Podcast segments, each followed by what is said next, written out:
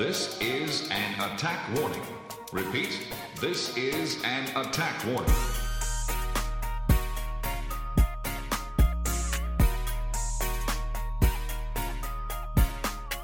Sign on with the devil.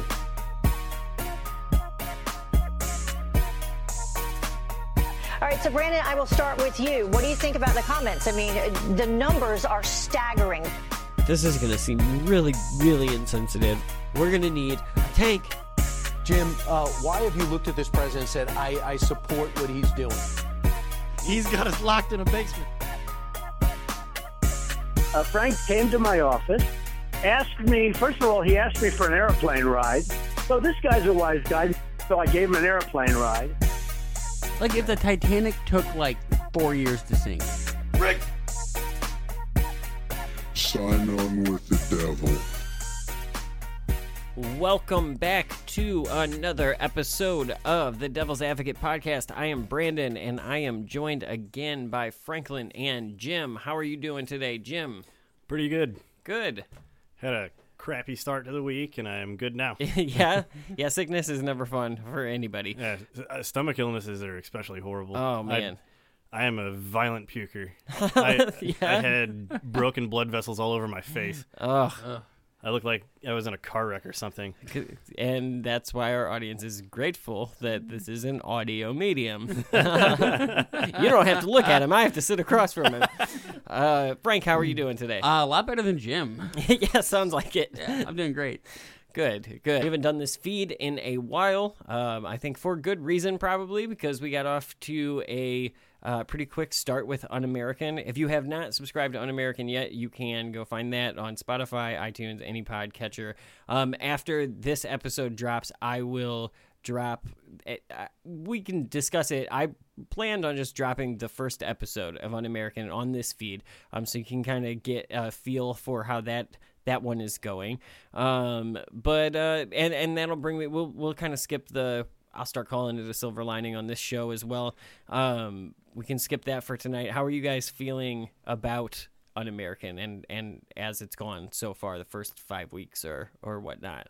Frank, Uh, I love it so far. It's a, much different vibe than what we do here because we're focused on, so intentionally on one person. right? Uh, I thought that would be harder to do, but it's actually a lot easier in my opinion.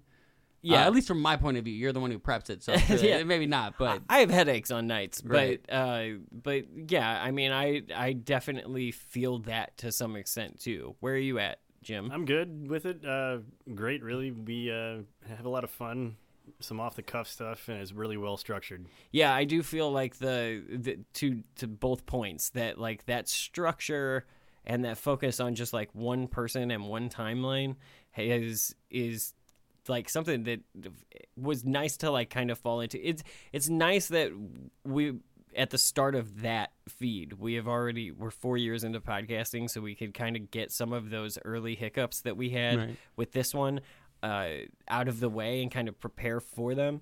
Um, but that structure has and, just been and something that's- ironically, you would think that focusing on one person so intently wouldn't have as much variety to it. But with this show, we tended to talk about the same people or the same players over Right. and over and over in the same Yeah. issues. Versus Un American, we get into a lot more niche topics. I think Right. it leads us into a lot more interesting talking points. yeah, I, I I do think so. It's also so. kind of a deep dive on why we hate some of the people that we do. it's made me it, it has made me Yeah. learn some things about uh, people that like I thought that I 100% hated and then th- it has made me learn like it's it's good. Like as far as like actually prepping it it's taught me a lot about the people that we have covered so far because there are some things that like all right I don't disagree with every single point that the people I hate make um but like but then usually I find the evidence of why I hate them.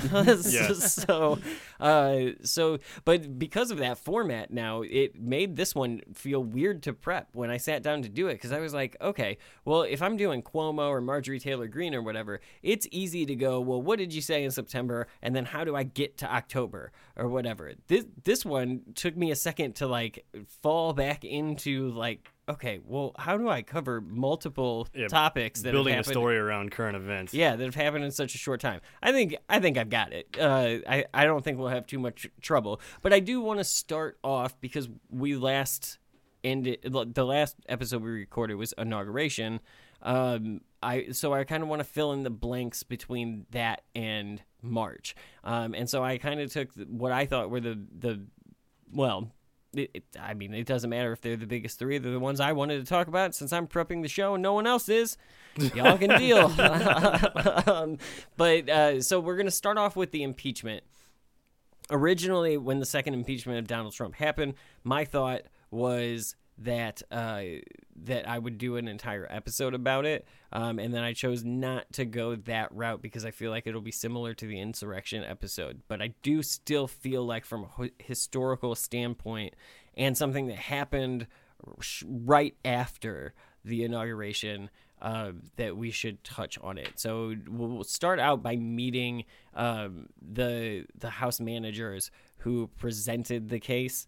Um, and the first one we're going to hear is Joel. I don't know exactly how to pronounce his last name. Negus. Uh, I don't know. It's it's not uh, it's not Johnson, so it's not. He's I'm I'm dumb. I can't do this. Um, How do you spell it? Typical American. Yes, right. Uh, N e g u s e. Uh, N e g u s e. Yeah. Negus. Yeah, it's Negus? very very close to our Negusi? very close to our friend with the last name Negus. All right, we'll just say that Joel Negus. I know that's not right, but that's what I'm going with. Neguse. Uh, yeah, may, maybe it's like uh, the German pronunciation of a like. There's a beer called a Gose. ma- It's G O S E. Maybe it's real. Like we've given too much time to it though. at this yeah, point, yeah, we're just being ridiculous. um, so uh, Joel, we're going to be on a first name basis, serving in the House for a second term uh, since 2019. He uh, serves on the the Judiciary Committee, uh, Natural Resources Select Committee on the Climate Crisis. He co-chairs the Democratic Party and uh, Communications Committee. Let's hear what he has to. Uh, he- We'll, we'll go through a few clips of him pr- starting off the uh, presentation um, to the Senate. Run of the mill corruption, misconduct. He was impeached for inciting a violent insurrection. An insurrection where people died in this building. An insurrection that desecrated our seat of government. And if Congress were just to stand completely aside in the face of such an extraordinary crime against the republic, it would invite future presidents to use their power without any fear of accountability. And none of us, I, I know this, none of this, no matter our party or our politics, wants that. You think that. You think that nobody wants that, but it seems very much like that is not stronger than partisanship. I'm not going to present this like I'm walking you to the point where he gets acquitted. We know he gets acquitted. Uh, That uh, two months out now.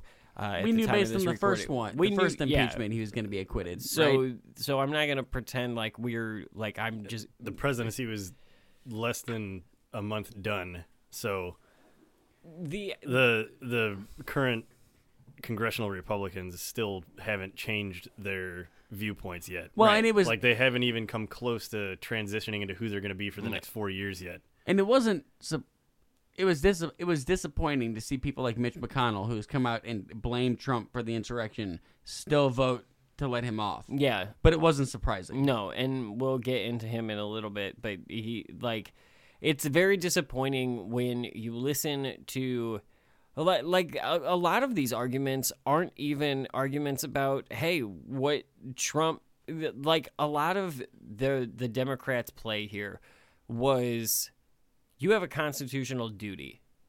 Here's what it is. Let us lay out the constitutional duty. Now you have an option to fulfill it. Impeachment exists to protect the American people from officials who abuse their power, who betray them. It exists for a case just like this one. Honestly, it, it is hard to imagine a clearer example of how a president could abuse his office, inciting violence against a co equal branch of government while seeking to remain in power after losing an election. what you experienced that day, what we experienced that day, what our country experienced that day is the framers' worst nightmare come to life.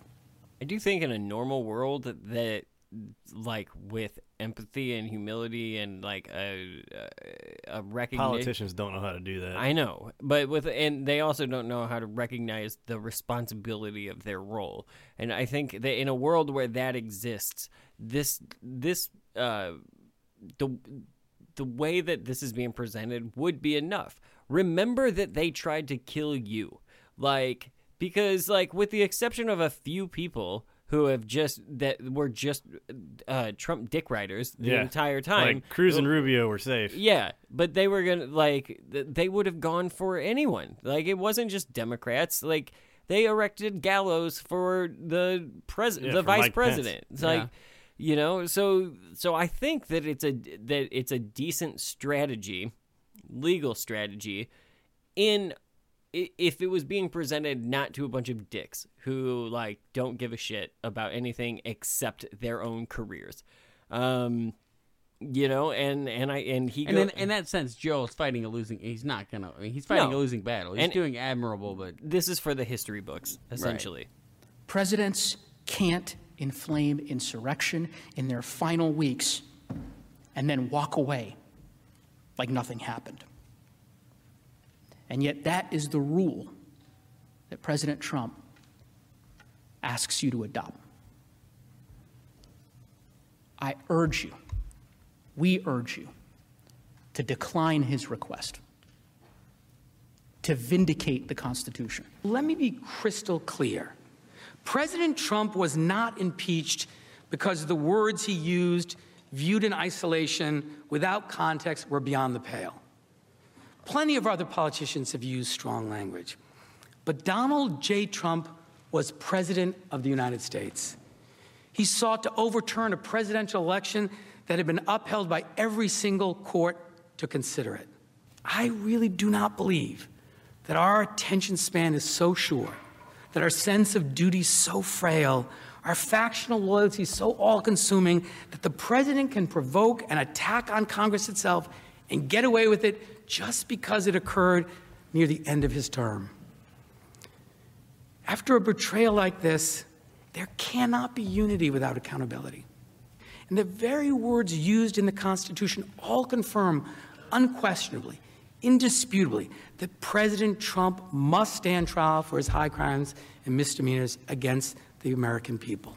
I do love the just the point that he started that that clip starts out with, uh, being that like, look, this isn't without context, and like you guys can sit here and say that like, oh, process, process, process, oh, what, like we all lived it, and at this point, it was like two weeks ago, so don't fucking play like you know two like- weeks ago, and then four years of evidence, and every day of him stirring the pot and Right. kicking the hornet's nest. Yeah.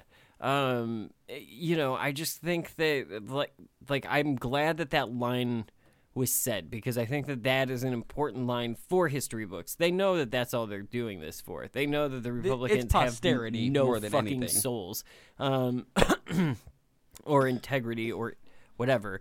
Um, so yeah, it is posterity, and like, but I do think that it's a good line. That like, look, you can, we can go back and forth, but that I mean, that's I feel like that's kind of where we got on a personal level it, towards the end of covering Trump on a weekly basis was just like, look, you can tell me that it fucking means whatever. Like, I like I'm not playing this game anymore. Yeah, we've been stop trying to explain him. yeah. We've been playing this game for four fucking years. Um, I do. The, the guy at every single presser was always playing 4D chess and never saying exactly what he means. Right. And Like, come on, man. Never actually getting anything done because it was all part of the bigger plan. It's like must be a fucking huge plan then. Um, I don't know, but I also really liked this clip uh, th- because I thought that this. I think that this is a good point to be made. Uh, for the same audience, I know it feels like only fifty percent of the country is listening, um, but for for the audience, I think that this is a important point. I should also say real quick uh, before the clip that this is the lead manager, Jamie Raskin, who I thought gave, and I think most people at the time thought gave uh, one of the most emotional um, speeches of the day at the start of this impeachment trial. Chosen by Pelosi to re- to lead the nine impeachment ran- managers, Raskin was a professional of constitu- a professor of constitutional law at an American university at American University for more than 25 years before taking office in the House in 2017. Um, he also served as Assistant Attorney General of Massachusetts from 87 to 89. The in the hours before the January 6th attack on the Capitol, Raskin received a standing ovation from colleagues as he thanked them for their kindness uh, since the recent death of his son.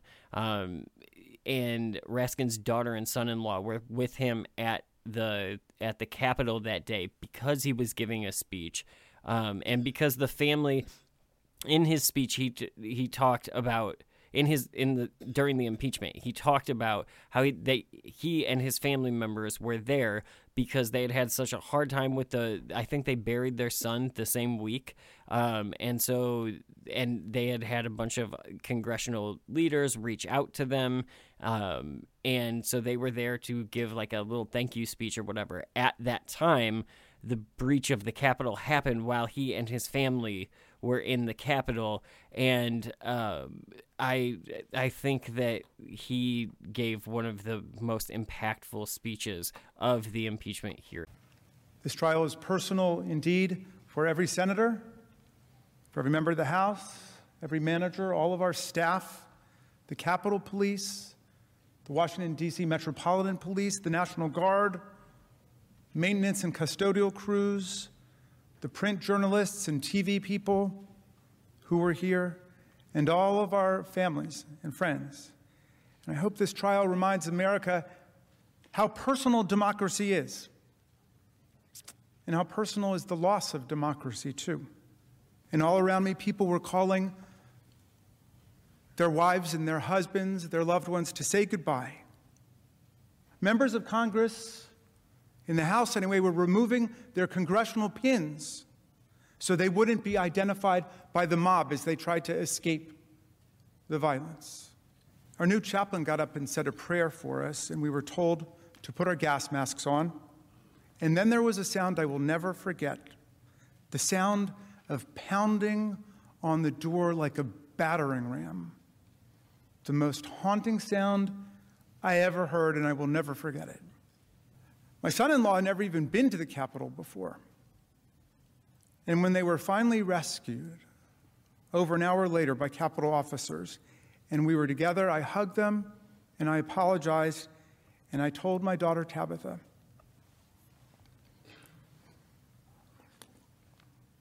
who's 24 and a brilliant algebra teacher in Teach for America.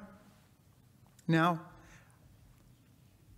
I told her how sorry I was, and I promised her that it would not be like this again the next time she came back to the Capitol with me. And you know what she said? She said, Dad, I don't want to come back to the Capitol.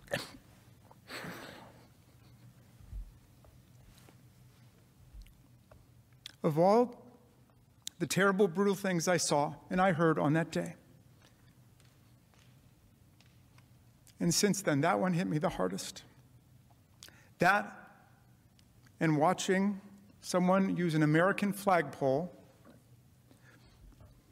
with the flag still on it to spear and pummel one of our police officers ruthlessly, mercilessly, tortured by a pole with a flag on it that he was defending with his very life. This moment was was really tough for me when I was watching it live. I remember watching it live and having a hard time getting through this moment of his speech. People died that day.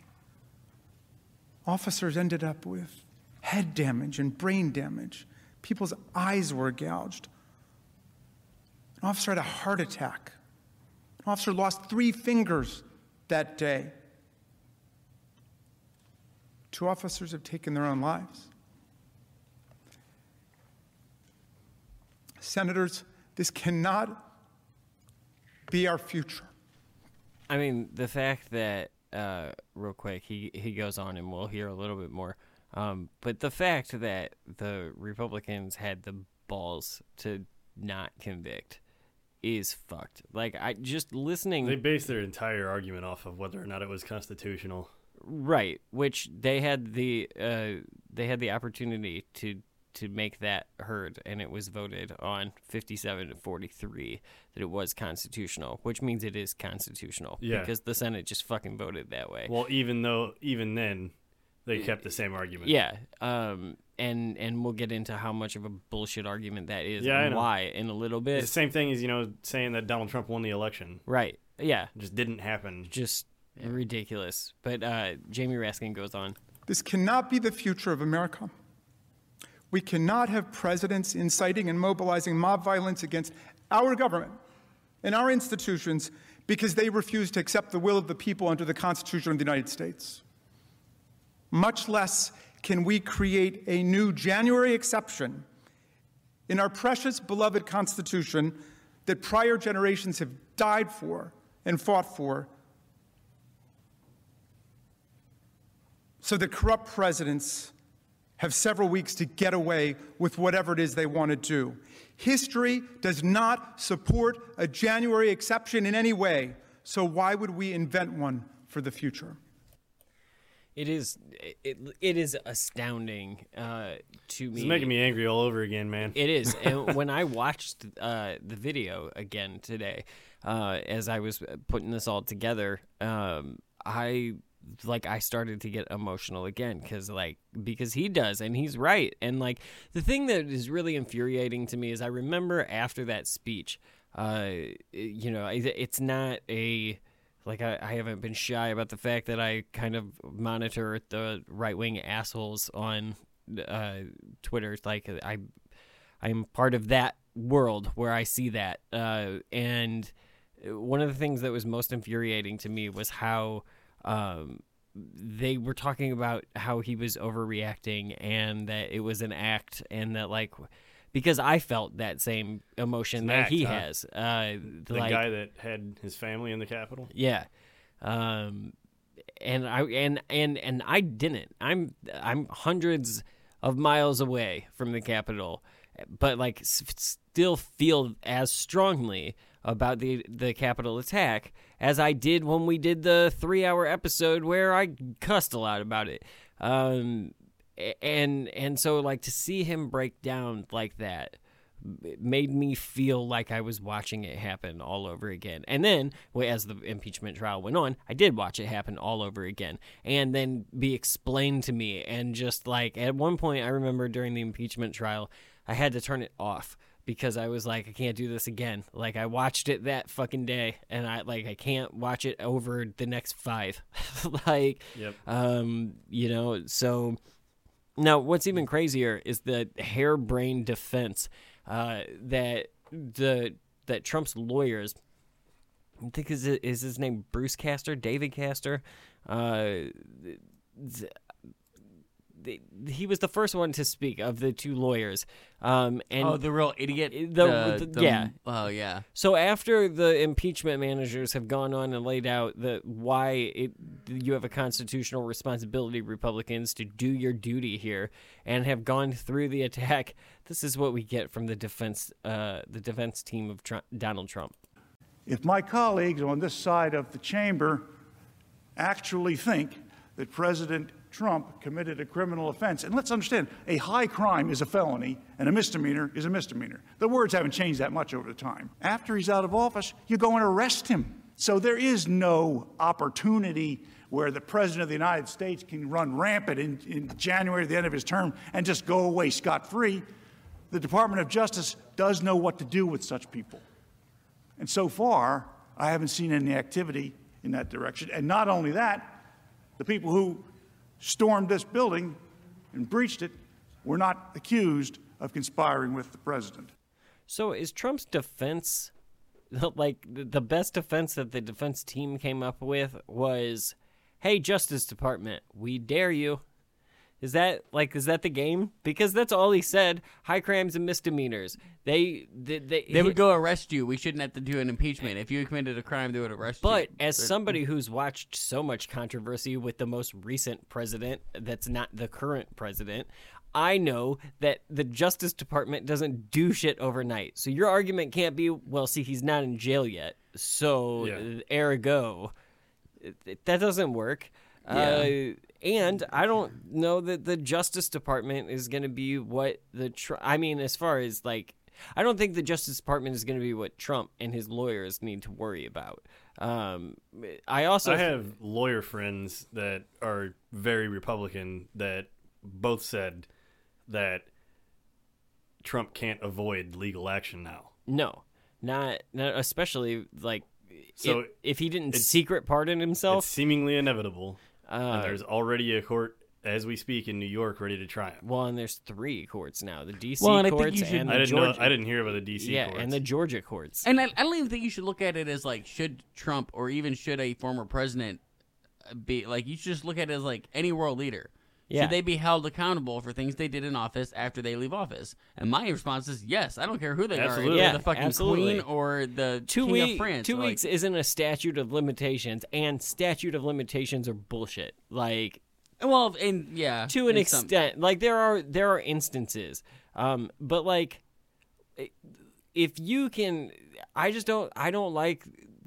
I have an issue with statute of limitations.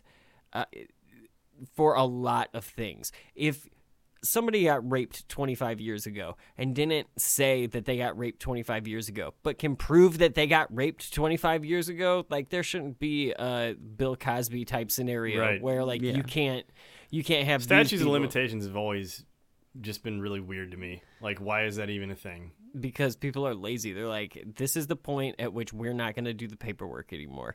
like, Well, I think there probably are some legitimate reasons why certain laws have statute of limitations, but I agree with you. There are some where it's just like, a for violence, they should be like Yeah. there should be none. Like Right. obviously there's none for murder, and there should Plus- be other things that like we're talking about this like we're like it's a court. It's not.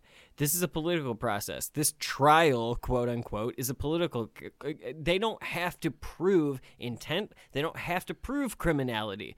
That like it's a because they're not pol- putting them behind bars. No. they're literally just saying that like You You can't, can't be president again. right? And they could say, like, honestly, if they have the votes, they could say that for anything. You like baloney, we don't. That's it. That's our last straw. Like, it's a fucking political. I'm in process. the don't camp. on right baloney. now they might and if they did something stupid like that you would assume that the american voters would then hold them accountable Well, and also that there is nothing saying that you have the right to be president. There No. are plenty of people who don't like. A age is a factor. Uh, nationality. If you're a citizen but weren't born here, Yeah. like if you became a naturalized citizen, you can't be president. There's a long list. Most people can't be president. right Like Peop- so to say people who so- tried to overthrow the government should be on that list But yeah, to say Trump can't be president, they're like, well, you're taking something away from. No, no, no, no. no no Not unless he everyone, already you know. has had way more than he ever Yes. fucking deserved it's a privilege, and at some point, there's Not a right. consequences. right the defense goes on Judgment, in other words, the bad thing that can happen, the judgment, in cases of impeachment, i.e., what we are doing, shall not extend further than removal from office. What is so hard about that? What of those, which of those words are unclear? Shall not extend further than removal from office. President Trump no longer is in office. The object of the Constitution has been achieved. He was removed That's such a by the bad voters. equivocation. oh it's it's a horrible it it's- is. it- it- Did Trump's lawyer just admit that Trump lost the election? yeah he did yeah he did he i don't know if he Interesting. meant to Interesting. Uh, yeah, yeah. I, I don't know if he meant to, but he definitely did. Um, the, but that, but yeah, that's a ridiculous fucking argument. That like, because the only fucking reason that the impeachment is happening now after he's out of office is It's because, what he did after the uh, people voted. it's because How Mitch. McConnell, the the House impeached him while he was president. Yeah. Mitch McConnell said we can't do a trial before the inauguration, like so. It'd be too bothersome. So that that's the thing. People say that oh, he, the president can't be impeached after he's out. He wasn't. He was he was impeached during his presidency, Yep. and the trial to convict happened after his presidency. And that was because the party of which he is he ran for and led decided that we can't have the trial and to, it's so weird mitch mcconnell's like ability to like pass through supreme court members with a but not like he can pass them through like a month before the election but he can't do it like eight months before an election but he fucking can't have a, an impeachment trial f- 10 days before an inauguration, but if it goes after the inauguration, it's like, well, our hands are tied. He's a private fucking citizen. Like, dude, suck a dick. like, I don't know.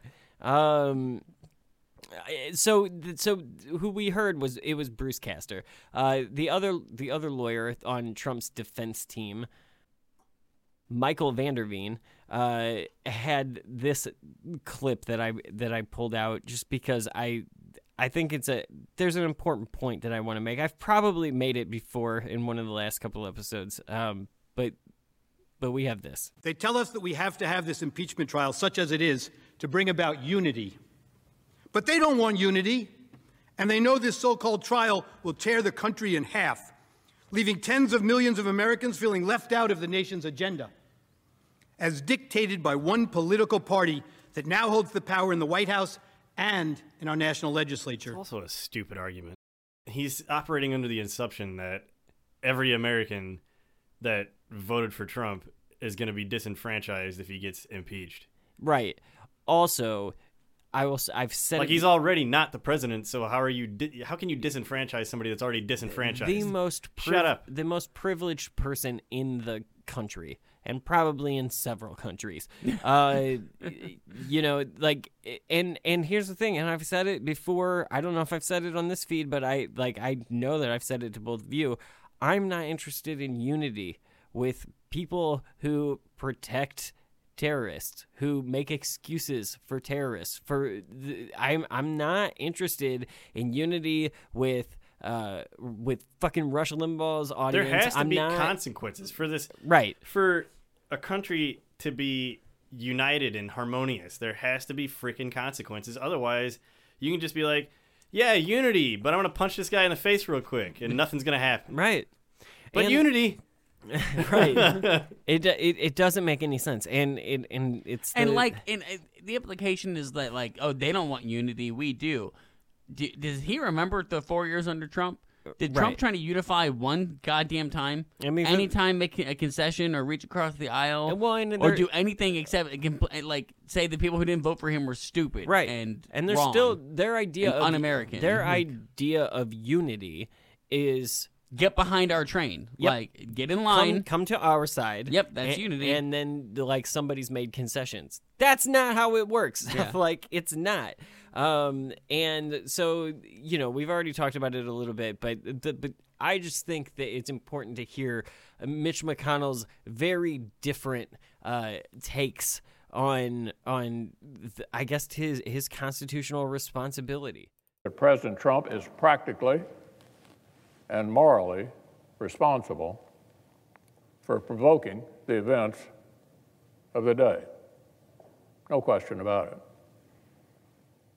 The people who stormed this building believed they were acting on the wishes and instructions of their president. So pretty straightforward, right? That's McConnell's take. Here's McConnell's take two. We have no power to convict and disqualify a former office holder who is now a private citizen. You made it that way, Mitch. Like you specifically made it that way. Yeah, if you would have held the trial two weeks prior, Right. And he said that, oh, well, we can't get a trial done in five days. This trial took five days. Like, it took five days. It could have been done leading up to Inauguration Day. And let's not even pretend that most of the uh, Republicans hadn't decided in November if they were ever going to impeach Trump. You know, like or in fucking 2017. in 2017, like there right. was like this is all for show. Let's not kid ourselves. Yeah, yeah. Uh, as far as disappointed and upset about it as we are, so was Nancy Pelosi. What we saw in that Senate today was a cowardly group of Republicans who apparently have no options uh, because they were afraid to defend their job, respect the institution in which they served. Imagine that it would be vandalized in so many bad ways that I won't even go into here, and that they would not respect their institute. That the president of the Senate, Mike Pence, hang Mike Pence, was the chant, and they just dismissed that. Why? Because maybe they can't get another job. What is so important about any one of us? What is so p- important about the political survival of any one of us that is more important than our Constitution that we take an oath to protect and defend? She's damn right. I don't know if I believe that she believes that. Yeah, I was just gonna say that she's right, but she's definitely calling the the Yeah. the kettle black. Yeah, one hundred percent. I agree because with she's you. been in Congress forever. But that is, but but in this instance, She's not wrong in anything she says of like the point she's making of like Yeah. they're cowards for yeah. like and what and and none of them are more important than this process. If impeachment is the only way to hold him accountable, uh, to hold a president accountable, then we can't just fuck it off because if we do, then the president is untouchable. And that's a that's a king. Like that's what it is. And she is uh she she's not happy with cocaine Mitch by any means. Mitch McConnell, who, when this distinguished group of House managers were gathered on January 15th to deliver the articles of impeachment, could not, we're told it could not be received because Mitch McConnell had shut down the Senate and was going to keep it shut down until right until the inauguration. So for him to get up there and make this indictment against the president and then say, but I can't, I can't uh, vote for it because it's after the fact. The fact that he established, the fact that he established that it could not be delivered before the inauguration. Yeah, it's it's ridiculous. I think everything that she said in that press conference, she went on to like thank the House managers um, for doing their constitutional duty and presenting the evidence. And I think if you watched the impeachment uh, proceedings over those five days, it it was f- like real. It was reliving January sixth, but only agonizingly slow. they Like, they uh, yeah. they went over every goddamn second. glad I didn't And- watch it. Oh, dude, there was so I- much footage they introduced, and uh, There was a point where like it, because Stacy didn't watch like I watched it on the 6th and I watched it like all day.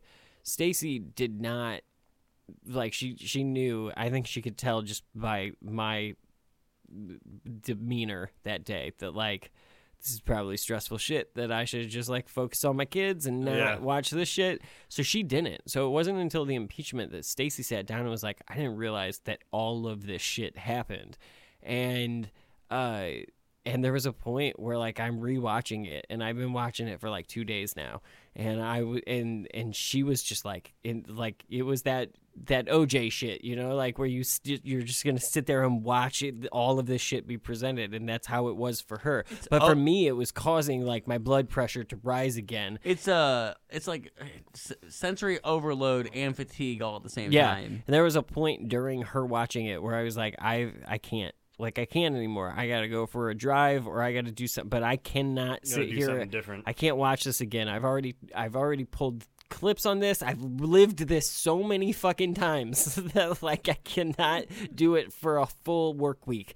Uh, so yeah, I don't know. That was it, it, it that it's disappointing to me but very predictable uh, that the outcome was what it was because I think that Congress, no matter what side of the aisle they were on, they had a responsibility to actually show that the system works, and they showed that it doesn't. And that is, I think that that's a scary place to be going forward because the next time you get a Donald Trump or somebody that the left like looks at as a Donald Trump, we were calling I him. have a feeling that 2024 is going to be the same all over again. Yeah, yeah. I'm. 'Cause, ner- I mean, you could you could say we worry about the Hawleys and the Cruzes and the future of the Republicans, but you also worry about like all it's gonna take is someone realizing they can do that same stuff with the left. They can Yeah. play the the uh, Well, us versus them, the elite card. we you know? were calling Donald Trump. We saw we recognized Donald Trump's fascist qualities back in 2015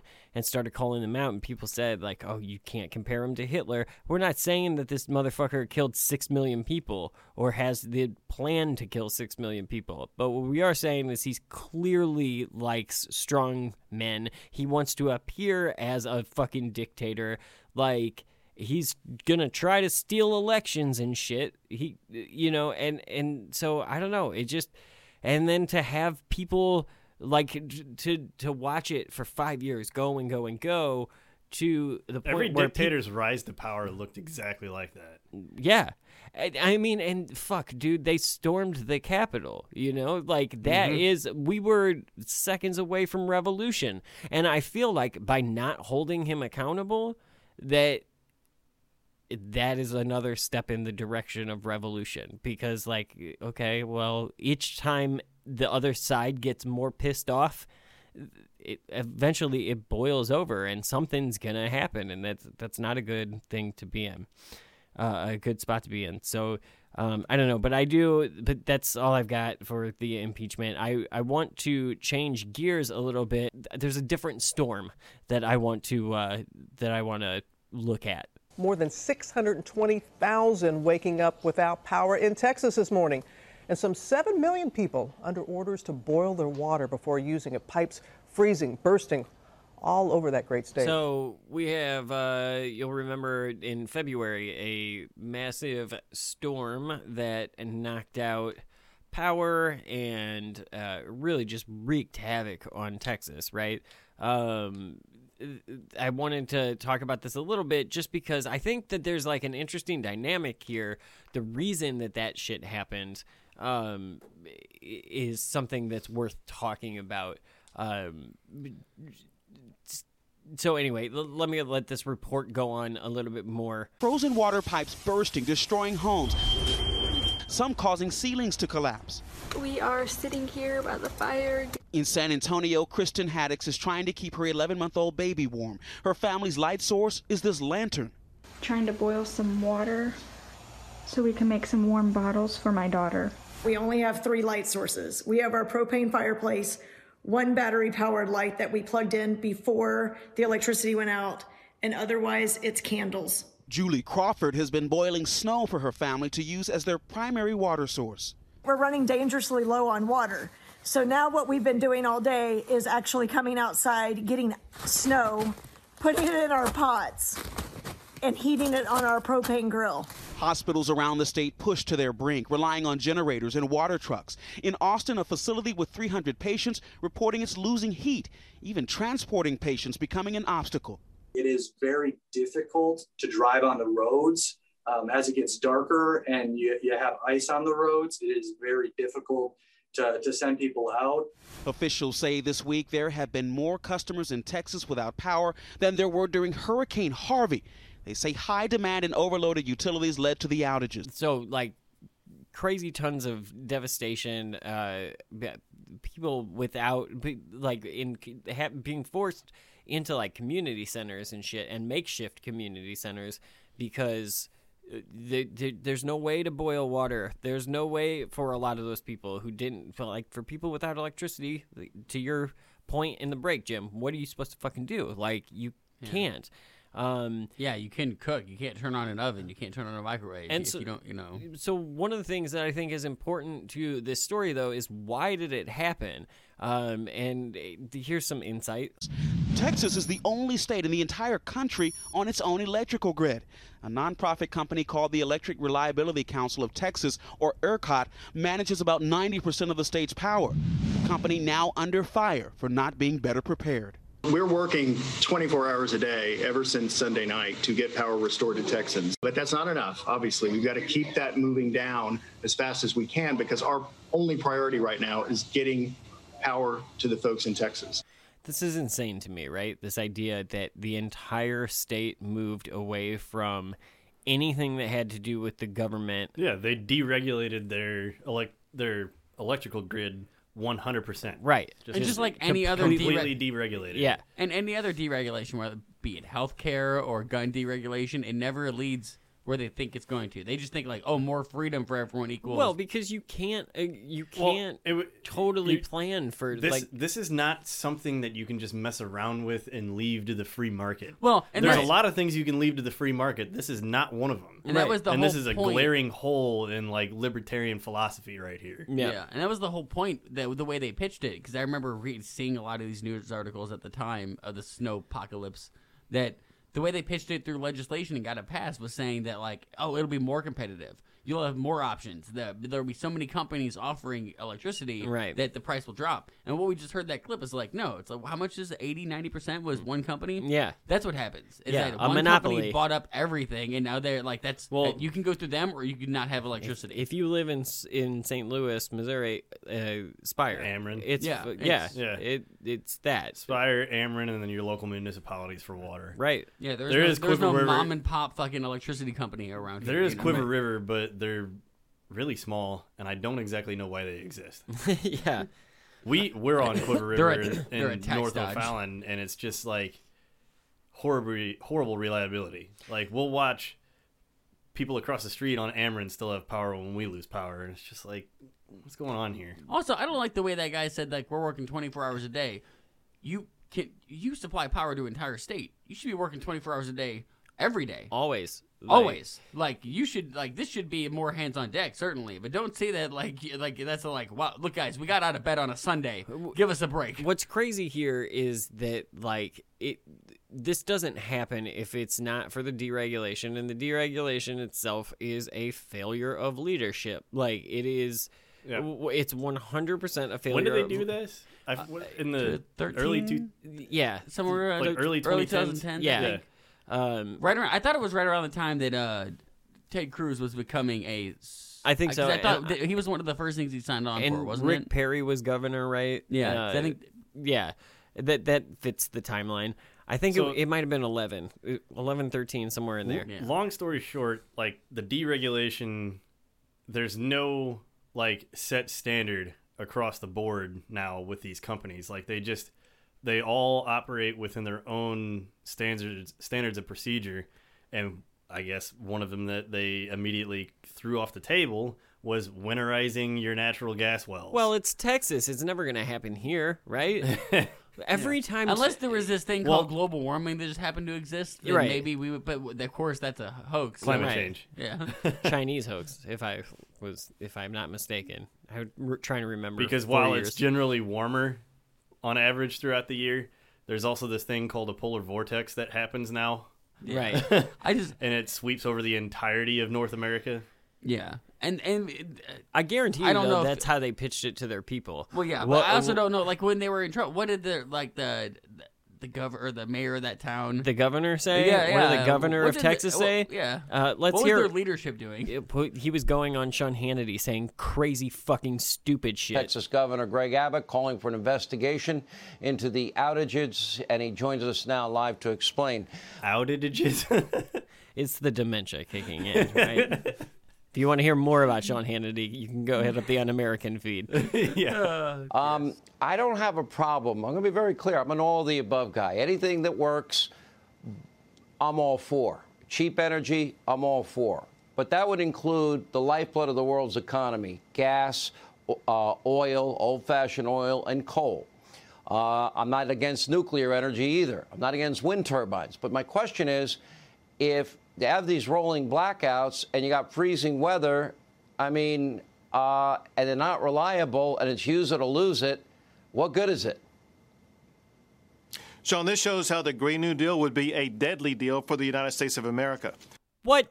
like what the So fuck? my own state did a bad job at regulating its own and it wa- electrical grid. it was but a- this is why the Green New Deal would be bad. yeah, it's AOC's fault. Trust So, us. I mean, it's in, in- AOC's fault. In his mind, what he's essentially saying is that, like, well, look, uh, the electricity and the coal that we say is awesome failed, but then their wimpy uh, wind energy didn't come in and save Yeah. us. So that, like, Here's he goes on to elaborate like the here. turbines didn't work in the winter, which I get.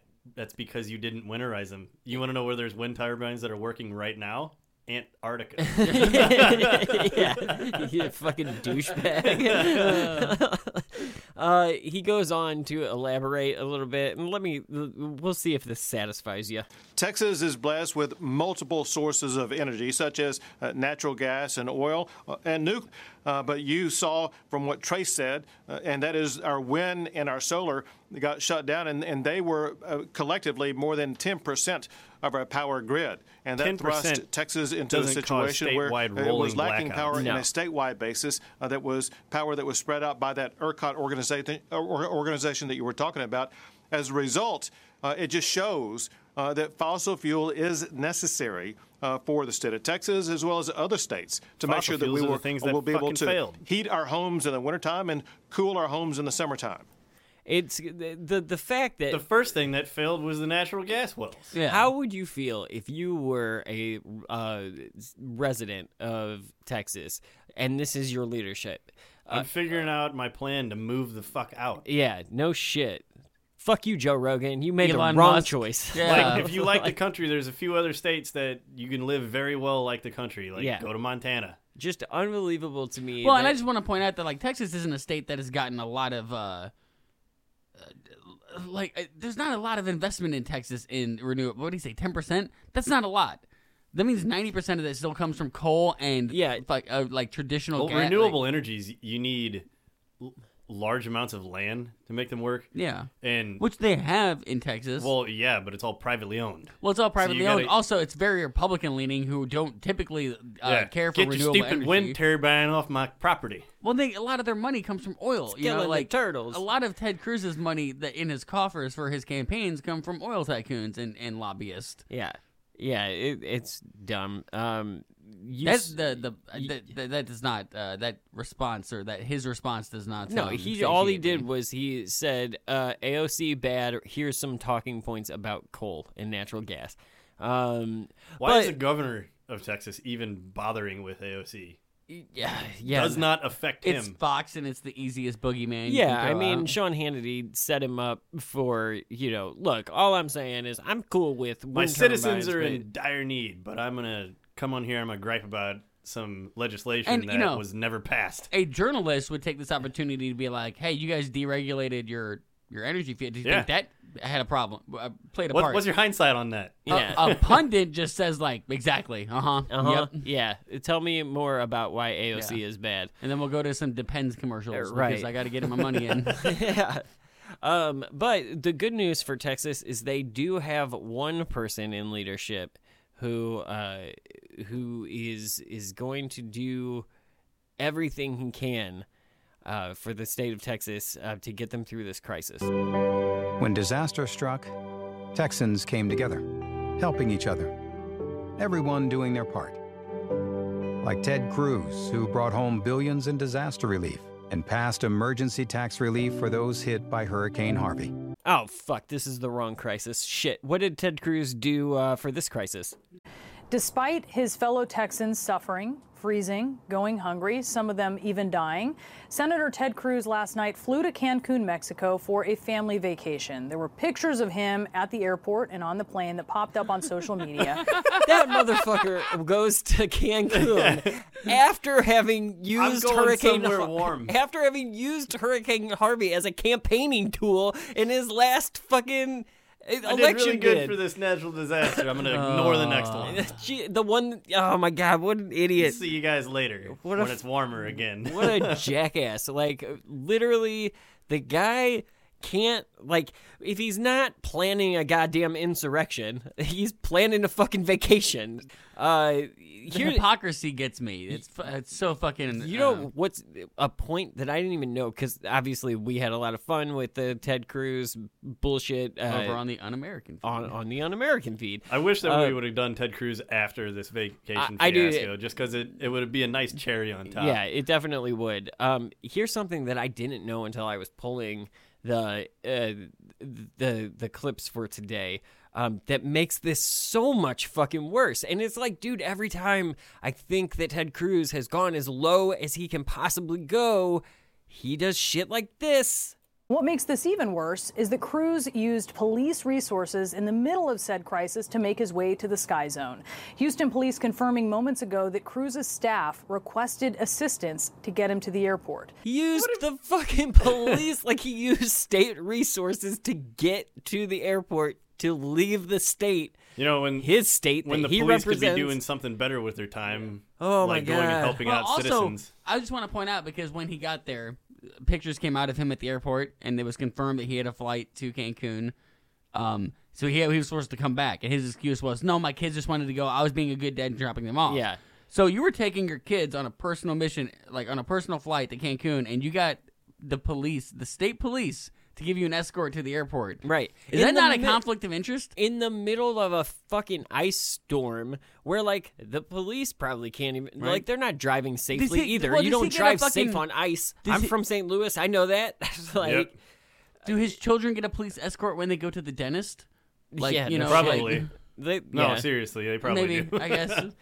Um, but they probably wouldn't have to if he wasn't Ted fucking Cruz, the biggest douchebag in American politics. Yeah. I mean, I love maybe. that. that My favorite thing is like after it came out, he did another interview the where, running. where Ted Cruz is like, "Well, my wife is pissed because her text messages came out." Well, She's- here's here's a, we- a little bit of that. Yeah, he he did have a response, and his response was not satisfying. Following swift backlash overnight, Senator Ted Cruz saying it was a mistake to leave Texas in the midst of an unprecedented crisis to take his family to Mexico. It was obviously a mistake, and in Captain hindsight, I, did- I wouldn't have done But it. But you did. Um, But I was trying to be a dad. Cruz says the ill-timed vacation was planned on a whim after the power went out at his family's Houston home. We had spent two days without power, and my girls wanted to take a trip with their friends and, frankly, get somewhere uh, where it was warmer. I flew them down last night, and then I just flew back today. Text messages obtained by the New York Times, allegedly sent by Cruz's wife Heidi, reveal the family invited friends to join them in Cancun and stay at the Ritz Carlton because their house was freezing. While Cruz originally seemed to indicate he was simply dropping off his daughters and returning Thursday, he now admits to planning on staying in Mexico through the weekend and working remotely before changing his mind. I started having second thoughts almost the moment I sat down on the plane. So I, I changed my return flight and, and, and flew back uh, on the first available flight I could take. The moment that I got caught. I looked over, saw someone taking a picture, and I was like, Fuck. Here's the the best part to me ab- about uh, that clip. Ted Cruz's friends don't even like him. Ted Cruz's friends were like, "We got text messages. Like, is, he, is he in trouble? Right, Here, yeah. let me share the dirt." like, you guys were invited to a private fucking resort with Ted Cruz, Yeah, and you were like, "Let's get sell away, him out." Get away from snowpocalypse. Look, we only use him for the free baseball tickets and shit. I love the idea that like they get like their neighbors get a message sitting in their cold house. They get a text like, "Do we want to go to Cancun with uh, the Cruzes?" And they're like, "You know what? I'd actually rather call CNN and, and give them these text messages and sit in the cold house." How bad is 35 degrees really? Really? when it You're comes like- to like the Cruzes? No, just know? like bo- boil some more snow and then fucking call Chris Cuomo. Couldn't Ted Cruz have just been more honest and just been like, look, we're white and we're privileged and we are not used to discomfort, so we fucking left our goddamn dog in the cold and went to fucking Mexico. I forgot they left their They dog, left their. My, fucking my dog. favorite God. part of that, my favorite part is that Ted Cruz came out and said like, "Oh, I thought it was creepy that someone took a picture of my dog eh, like sitting by the door," and people were like, "I think it's creepy that you left your fucking dog in a cold house." yeah, Don't Yep. do that. fucking asshole, man. We brought him If you're, inside. if you're gonna leave him to the elements, A refrigerator. leave him outside. Like, oh, dude, he just is not. And what makes this The story Dumb and Dumber moment. what makes the story Took care of it. even better, what makes it even better to me, is that his Twitter nemesis and nemesis in the Senate, she made some moves in Texas. Uh, and, and oh, I thought- thought you were gonna say Devin. Or never mind. no, I, I, his his nemesis AOC, uh, did Ted Cruz's job for him. when disaster strikes, this is not just an issue for Texans, this is an issue for our entire country. And our whole country needs to come and rally together behind the needs of Texans all across the state. And, you know, as was mentioned earlier, disasters don't strike everyone equally. When you already have so many families in the state and across the country that are on the brink that can't even afford an emergency to begin with, when you have a disaster like this, it can just set people back for years, not just for days. And so we have tragedy in this state. We need to rally around the state. We need to rally federal support for Texans and the state of Texas. And we need to make sure that we make short and long-term policy decisions so that this kind of devastation, preventable devastation, never happens again. And so I'm incredibly excited. You know, I think that uh, as, as Representative Garcia mentioned, we hit $3.2 million in assistance for Texans across the state just last night. And I think this shows that New York stands with you, but the whole country stands with you. And as we, as, as you mentioned, uh, Representative Garcia, you know, we're in Texas, so we got to go big with that support.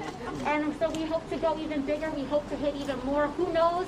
Uh, you know, if we can hit even four, we'll see about that. Um, but you know, we really need to make sure that we're getting food and assistance to people across the state. As was mentioned here at the food at the Houston Food Bank, no questions are asked. So you come up and you need help.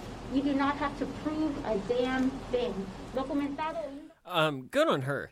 Like, Yeah. and, and and I don't see how you could possibly hate on that in any way. I am really starting to like AOC a lot more than I did when we started Well, she's- TDAP. she's figured it out. She's grown. Yeah, I think so too. Um, like, but good on her for going to Texas for raising. I don't know what the final count was, uh, but I know I'm pretty sure it was north of like four million dollars that she raised in just a couple of days for them. While Ted Cruz was like plane hopping and shit. Well, no, no, he ha- he handed out bottles of water when he got back and made sure there was When a he photographer he- nearby. Did he toss him like a basketball like Trump did with the, the paper Yeah. towels in Puerto Rico? wearing his Go for three, go for three. Wearing his fucking Fitbit that's just a lie on your wrist. That's Yeah. just a lie. We know. We can see the spaghetti gut, Ted. Yeah. Get the fuck out of here. Uh, but really, what? And also, what is a what does a pack of bottled water do Mm. when it's like absolutely freezing outside? right. Yeah. And and I'm not saying that Like I get if you can keep it warm enough, you can actually have drinking water in your house for people that have burst bursted water pipes. Right.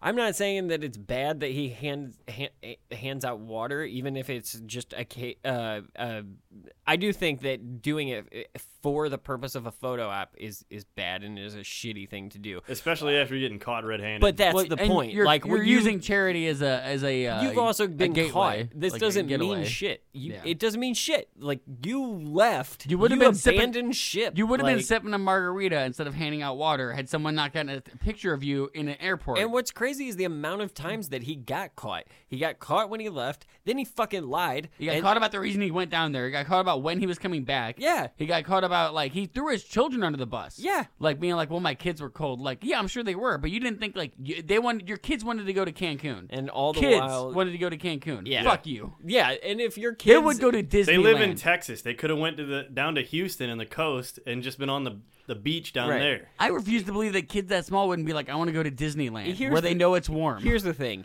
if your kids get to say, "I want to go to another country," and they get to like one within the 24 hour Yeah. period, Just- just on a whim. everyone, Just like, on a whim. everyone involved in that Just on a situation. whim, we're gonna go stay at the Ritz Carlton. Yeah, you fucking, in Mexico. You privileged pieces of shit. and then bragging the Like, text messages that get leaked that like, oh, we're getting a really good rate. The and this $600 What was the line? room. Yeah. The other line was like, and they have really good security. So don't like uh, implying like, I know it's Mexico, guys, but don't worry, they keep us white people safe down there. the only right. The only thing that Just would don't venture off the Yeah. resort. The on- stay in the Ritz. The only thing that would have made that that t- the text message exchange better is if their friend was like, "But are you guys coming? like, we'll go and we'll take the cruise rate. Uh, there was so so, can you guys? See You know stay?" what? The people who leaked the text message, I bet they had already bought tickets, and then like a minute later, they got that message and like, return the fucking tickets. God damn it! You know the cruises are going to Mexico now. Shit! I told you not to tell them about that hotel. Ah, man. So yeah, that that was the uh, that was the Texas storm. That that whole thing was was ridiculous. I don't know that every time I, I just think I'm gonna keep saying it because maybe if I keep saying that Ted Cruz can't get any lower, he'll just like obliterate his any chance that he has in the in the next election, which would ultimately be beneficial for not just Texans but for everyone in the country. Um, so you know, but man, oh man, that guy ever since the ever I mean his entire career is it, it's a stepping sto- like you can watch him climb the rat the ladder of just of it's like two ladders. There's a fascism ladder that he's climbing and there's also the like he's just cons- consistently dumber It's like, the every- MC Escher painting where like the ladders go up or the stairs go up and Yeah. down. As he's falling down morality, he is falling up the fascism ladder. yeah. And like the stupidity ladders must be on like even Parallel- or parallel- yeah. yeah, because like he's just fucking dumb. Like every every single thing that he's done. Do you think is just stupider than the last thing? Do you think he done. will face consequences for this? I think he'll lose over this. Yeah. I mean, he, barely won yeah, against he already almost lost. So against O'Rourke, yeah. which is crazy to me because like he- he should lose over the the not recognizing the election results and for uh, for egging on an insurrection. not Uh, recognizing the election results probably helps him. and more that than is it the most him. evil thing he's done. This is this is evil in a he least doesn't care base. about he Right. doesn't care about his constituents. We No. all knew that, but this is a like this is a blatant Yep. like this is proof. Yeah, that, one like, hundred percent. When shit got tough, his first thought was, "I can leave. Yeah, don't care about everyone else. Like, Nope. why would I? Not at all. it's all. not like I work for them." So I'm gonna switch gears because I do want to talk about uh, the the last topic I want to talk about before we uh, wrap this up is uh, Biden's major um, accomplishment, uh, legislative a- accomplishment in the recently signed stimulus package. Um, we had been talking. Uh, We've talked a lot over the course of the uh, 2020 about uh, the CARES Act and whatever the skinny bill bullshit. Not like we The Heals Act, the CARES yeah, Act. we've gone through all of that, and so like I, I felt like th- this is something that I've been keeping my eye on uh, a lot, and it, it was kind of the pitch. I mean, it was the pitch. It was the pitch for uh, for Warnock and uh, who was the Reverend, uh, Uh, or it was Reverend Ossoff. War- Ossoff and John Warnock. Ossoff and, and Reverend Warnock.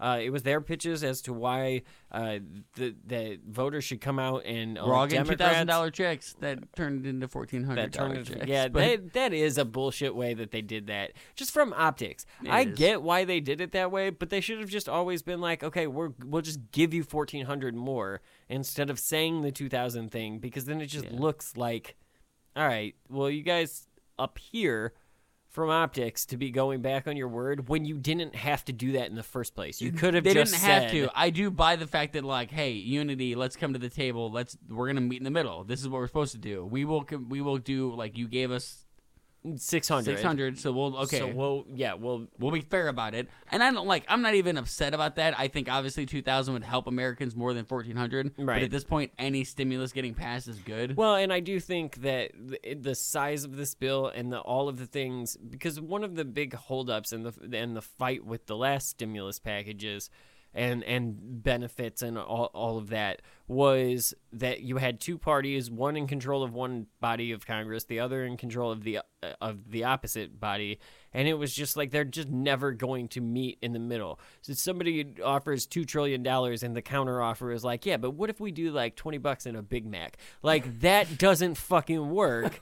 And what if we go to Cancun and you figure it out? right and then and, and then when it was the other when it was the big mac side to make the offer they're like well what if we give a bunch of money to nasa and the white house and and then the dems were like yeah and like trillions more for other shit i really it's for me and like i know i've made my my position on the stimulus shit and and politicians i feel like the democrats are the lesser of two evils but in general um but i feel like with the stimulus packages over the course of 2020 and now into 2021, it's really hard to say that the Democrats are the bad guys in these negotiations. Like there is a lot of money being spent, but there's a reason for it.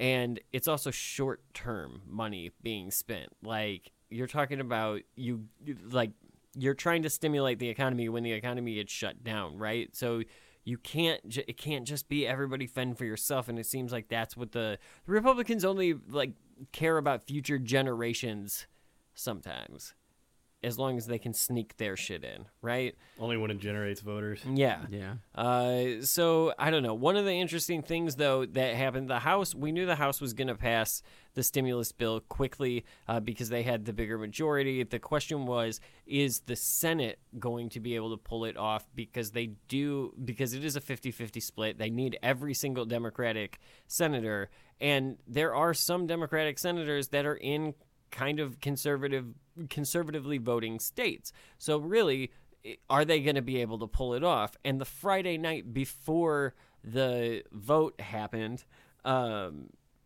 or, or I guess yeah, the Friday night before the vote happened, uh, we had an intense moment where I think some people kind of got a little nervous for a second. And joining me now, the man who this week seemed to control all of Washington, D.C., Democratic Senator Joe Manchin of West Virginia. Senator Manchin, thanks so much for joining us. So, after changes that you pushed for, enhanced federal unemployment benefits now expire about a month earlier, and there's a new income cap for writing them off on your taxes. I have to say, you represent one of the lowest income states in the nation. Why were you fighting for less help for citizens during this cruel economic time? Well, Jake, first let me just say it's always good to be with you, okay? And next of all, uh, all I did was try to make sure that we were targeting where the help was needed. Right now, we're getting $300 to people who are unemployed by no fault of their own. I want that to continue seamlessly.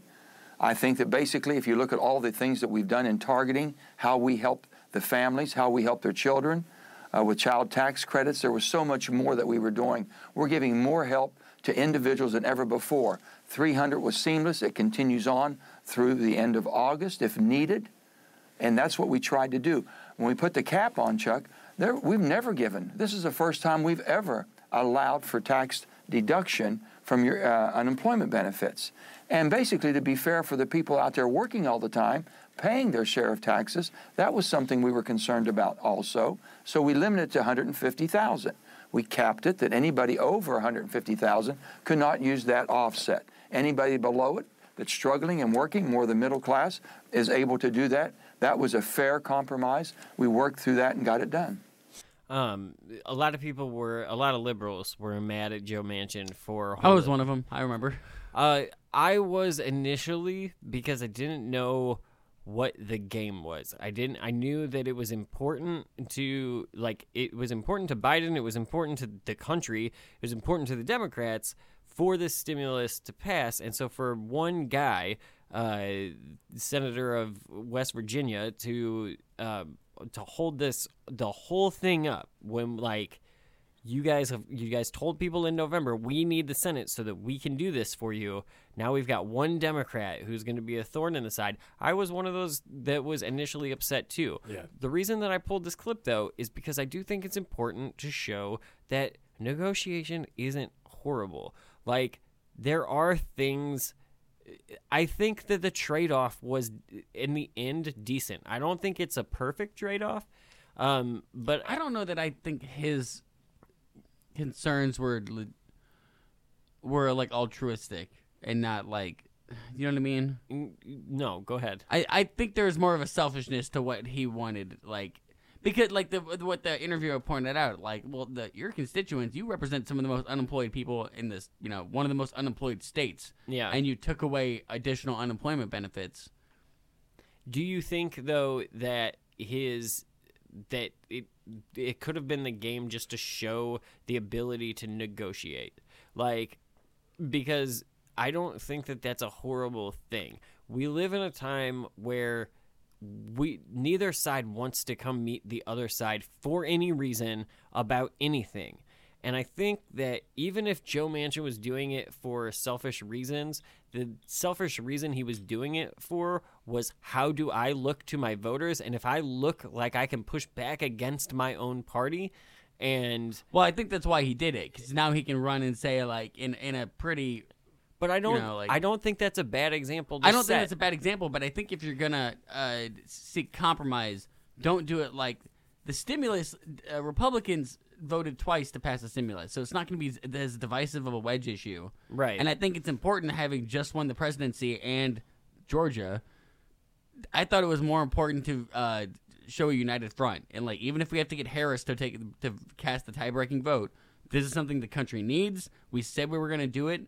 Let's make it smooth and, and seamless. Yeah. And then we can worry about concessions and coming in the middle when we talk about What do you fucking, uh, immigration or you know what other things we want to do. We'll give then. What do you think about? What do you guys both think about the trade-offs? Do you think that in the end the trade-offs are good or bad, or are they just okay? They're there um, because like the the trade-offs there are that the the unemployment benefit was going to go from the current three hundred dollars a week. Uh, the unemployment benefit was to four hundred dollars a week, and it was going to go through like mid September, and now it's going to go through like the end of August. Uh, so like a couple of weeks, it's going to end a couple of weeks earlier. It's not going to be 400. It's going to stay at the 300 that was passed in the last one. It's just going to be extended.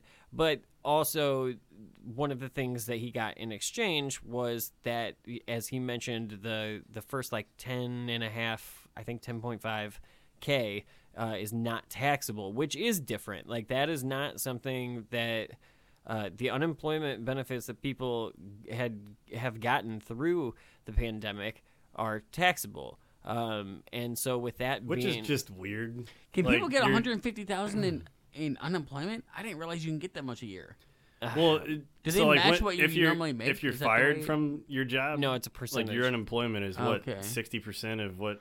oh, okay. I didn't realize. I almost. I've never been on unemployment, so I kind of just assumed it was a flat rate. Yeah, like, there, there's like a tier, much. like X amount of months unemployed, like it'll start going down. Yeah. if, if I'm not mistaken. I don't get it. If uh, if you know there's a such thing as a minimum livable wage, why wouldn't you just give it like figure it out? That's the one thing But like taxing unemployment just seems really weird. Like we're It does, We're giving you this might, money, yeah.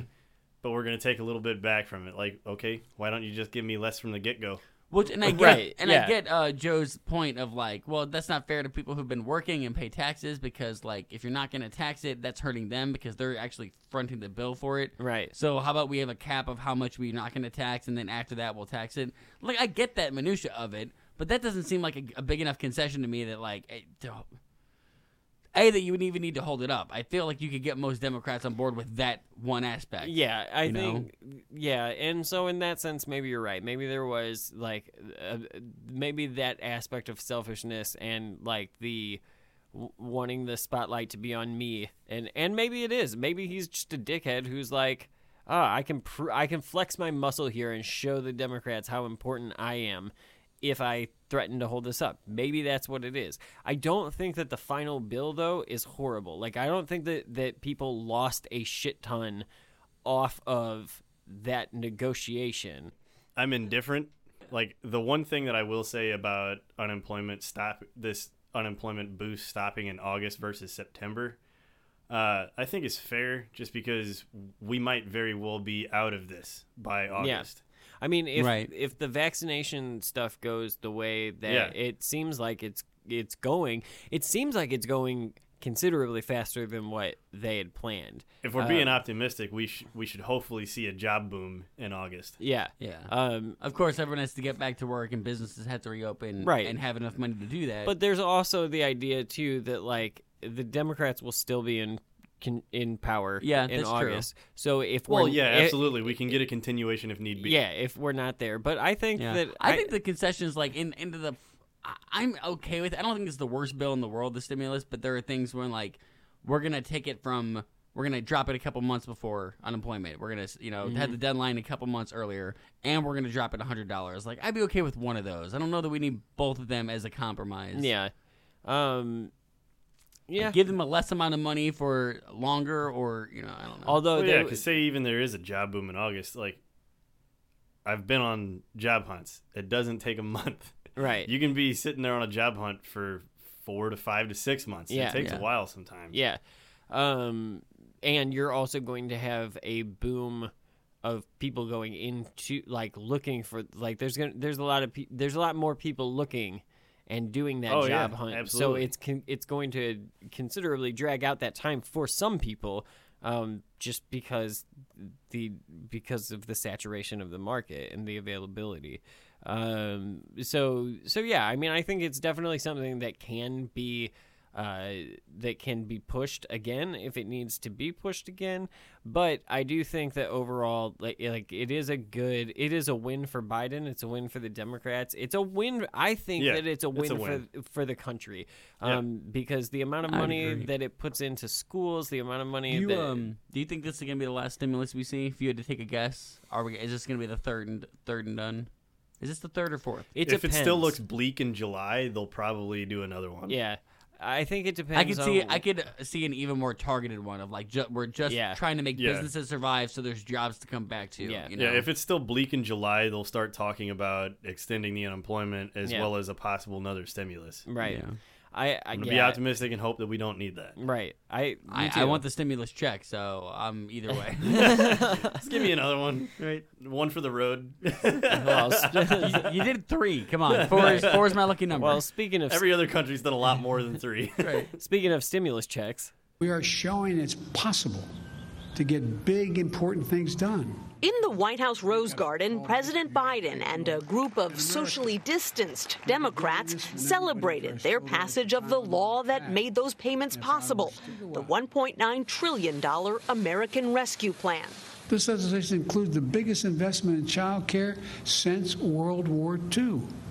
That's not hyperbole, that's just a fact. it does do a lot. Um, I'm going to read through a couple of things that the stimulus package does, uh, and then I've got one more clip for you before we wrap this up.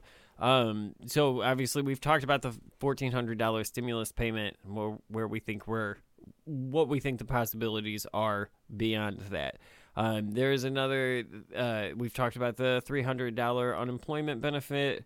Um, I do think that something that's important to note as far as the stimu- what's in the stimulus package, um, expanded child tax credit for 2021, which is worth more than the stimulus checks. The new law expands the child tax credit that it currently allows for families to claim up to a $2,000 credit for children under 17 of age. The plan extends the benefit to lower income families who otherwise wouldn't receive the credit. Families can claim up to 3600 per year for a child under 6 and up to 3000 per year for those between the ages of 6 and 17. Uh, the plan also removes a provision that you have to make $2,500 a year to receive the tax credit, and it makes the credits fully refundable. Is that wait So- twenty five hundred? 2500 a year. So if you're like poor, poor, poor, you don't qualify for it because you don't make a you don't pay in enough to get it back. Twenty five hundred is really low. 2500 is fucking not like There's surviving. no way in There's hell you could live in this country if you made 20 no. twenty five hundred dollars. Absolutely not. And the uh well, I think a lot of people do, but they end up they're people who live with their parents or they're right. They have li- very Okay. limited expenses. I get it. I can see that. I get it on that, but man, you you would have to like try to make that little of money a year. while working. Yeah. Well, I Yeah. think also it depends. Like if you live out in the middle of nowhere in a town that doesn't have a lot of opportunities, There's for, no way you could have a year long full time employment for that. No, I Yeah. like not and not live on the street. Like I Like like, maybe how maybe you're self employed doing odd jobs one day a month. Yeah, I mean it could be a thing where you physically can't work. Like you're, well, I think even disability. I mean, the only I way I don't could, if you own, a, if you have like a TeePublic store and that is your source of income, and you made like You five sell hundred bucks, four T-shirts. yeah, Yeah. uh, I could see that. Um, but in addition, it will expand the tax credits for one year to help cover the cost of childcare. Uh, families could get back tax credits as much as half their. I'm sorry. Families could get back as a tax credit as much as half their spending on childcare under the for under child for children under the age of 13, up to four thousand dollars for single child and eight thousand uh, or more for or for more children. I botched that shit, but that's that's good. Like that is I may have to look into this. yeah, that, that is uh, that's a really good thing. Um, student as as it relates to student loan debt forgiveness through forgiving student loan. Though forgiving student loan debt has been part of the discussion since January, Senate Democrats and the president have different dollar figures in mind. Biden on February 16th said that he supports canceling $10,000. Democrats said $50,000.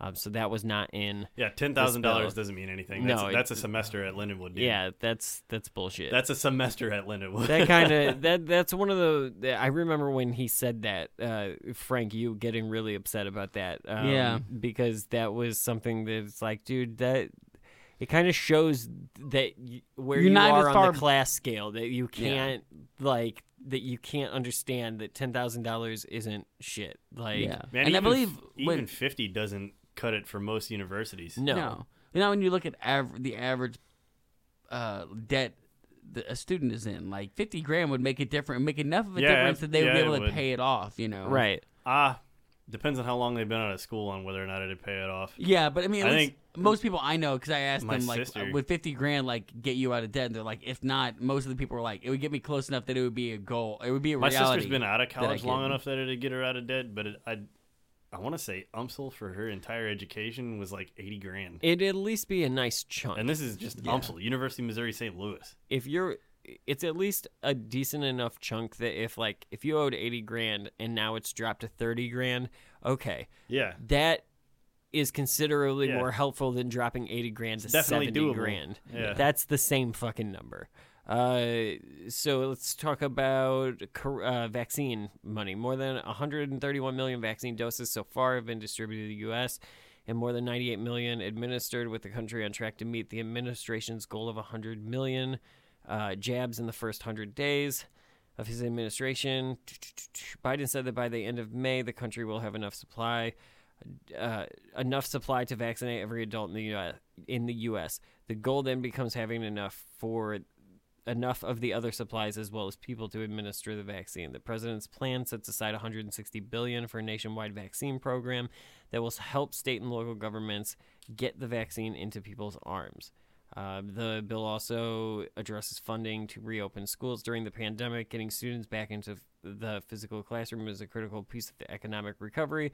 The new law works to return students to schools by having a majority of kindergarten to eighth grade classrooms safely reopen in the first 100 days.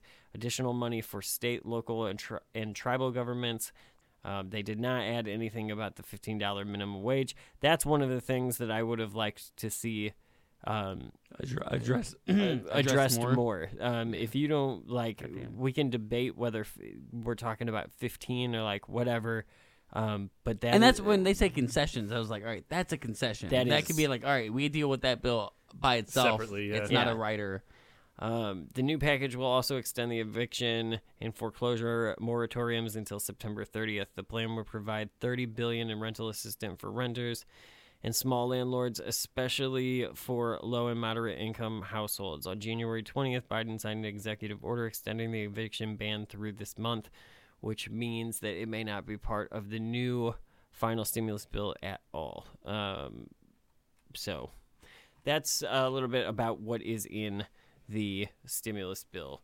Um, I think overall it is uh, th- that it's a win for Biden, and I, I do think that it's a win for the country, and uh, at least uh, CNN agrees with me. This Yeah. is huge. This is huge, Gloria. Well, it, it is. And I, I think back to the presidential campaign when Joe Biden at first said, you know, I'm going to be a transitional figure in the Democratic Party. And if you look at this vote and you look at what is in this COVID bill that Abby just outlined before, you understand this isn't transitional. This is transformational. Did every Republican vote against Uh, it? yes, some of it Jesus. is Every zeroed single out one. in a year or two, but you can always renew it. But this changes America. It changes the face of America. It is a policy revolution, and it is a revolution that makes sure that people who have suffered during COVID, who are at the bottom end of the scale, get the benefit of this legislation. I think she's right. I think they might be uh, like they're obviously excited because they like that's the way that that uh, that network leans, um, and so they might be overselling it a little bit. But I do think that they're right that it is a transformational bill. It is good um, that it it addresses the the poorest people Um, but Jim, to your to your comment in between the clips, no Republicans voted for it at all, not a single one. And what's crazy to me about that is like they knew it would pass. So like, why wouldn't you just It's just want? posturing. Yeah, why wouldn't you just a few anyway, fifteen for fuck's sake? Just be like, yeah, we're on board because we know we can't fucking stop it, so we Yeah. might as well say we gave you the money. But what's crazy, what, like, it's nuts to me because I, I, I sh- it shouldn't be because I know what they're gonna do. Every Republican in uh I I don't know if it was both chambers, but I know in the Senate every Republican voted against it. They're going to go home for the next year and a half leading up to the midterms and try to tout the good aspects that come from it. Um, they're going to go home to their constituents and say, well, look, we got you. We, we, we, we. Yeah. Unity. Like, no, dude, that's not what happened. That is not what happened. Uh, you know, the, the Democrats could barely get unity. And, like, that's not true, but the Joe Manchin thing made it a stickier situation.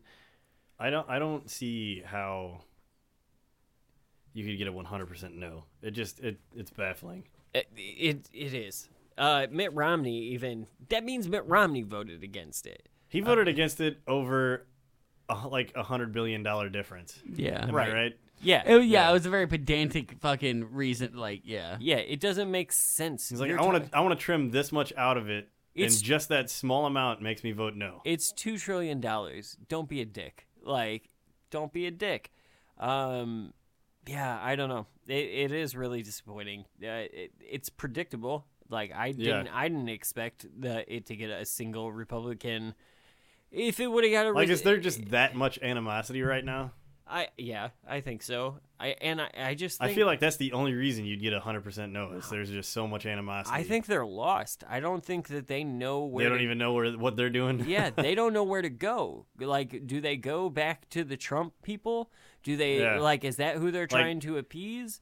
Every morning at breakfast, they all sit down and like, do we know what we're doing today? It just nope. I just okay. wonder if like if Trump's presidency made every single one of them shitty at math because if you looked at the fucking polls, this was a popular bill on all sides of the political spectrum. This had uh, tons of support. It was close to it was at one point it was close to 70%. I think it ended like the final bill passed and like 62 to 65% of people, all people polled, uh, no matter what party they aff- uh, associate with, like this bill. If you go look, you know, I've talked uh, for over the years about uh, using comment sections i- on social media as a as a, a, a loose judge of the of the temperature of the political climate.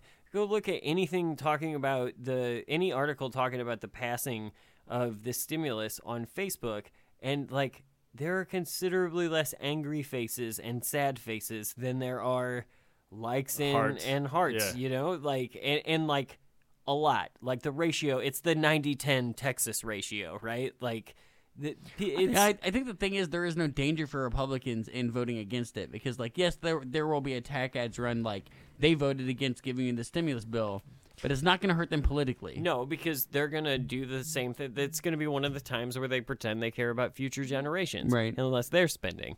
Uh, you know, fuck, Donald Trump spent six trillion dollars. Nobody, there were no Republicans talking about, uh, oh, Yeah. this is gonna fuck our grandkids. As if Democrats spend the money, that's when it's time to re- resort re- retreat uh, to the partisan corner and, and choose your talking point like it's a fucking card in a game. Um, I don't even think that they always know what their talking point's going to be. It's like Cards Against Humanity. They just pull it out. They're like, yeah, Muslims bad. Uh, yeah, you just know.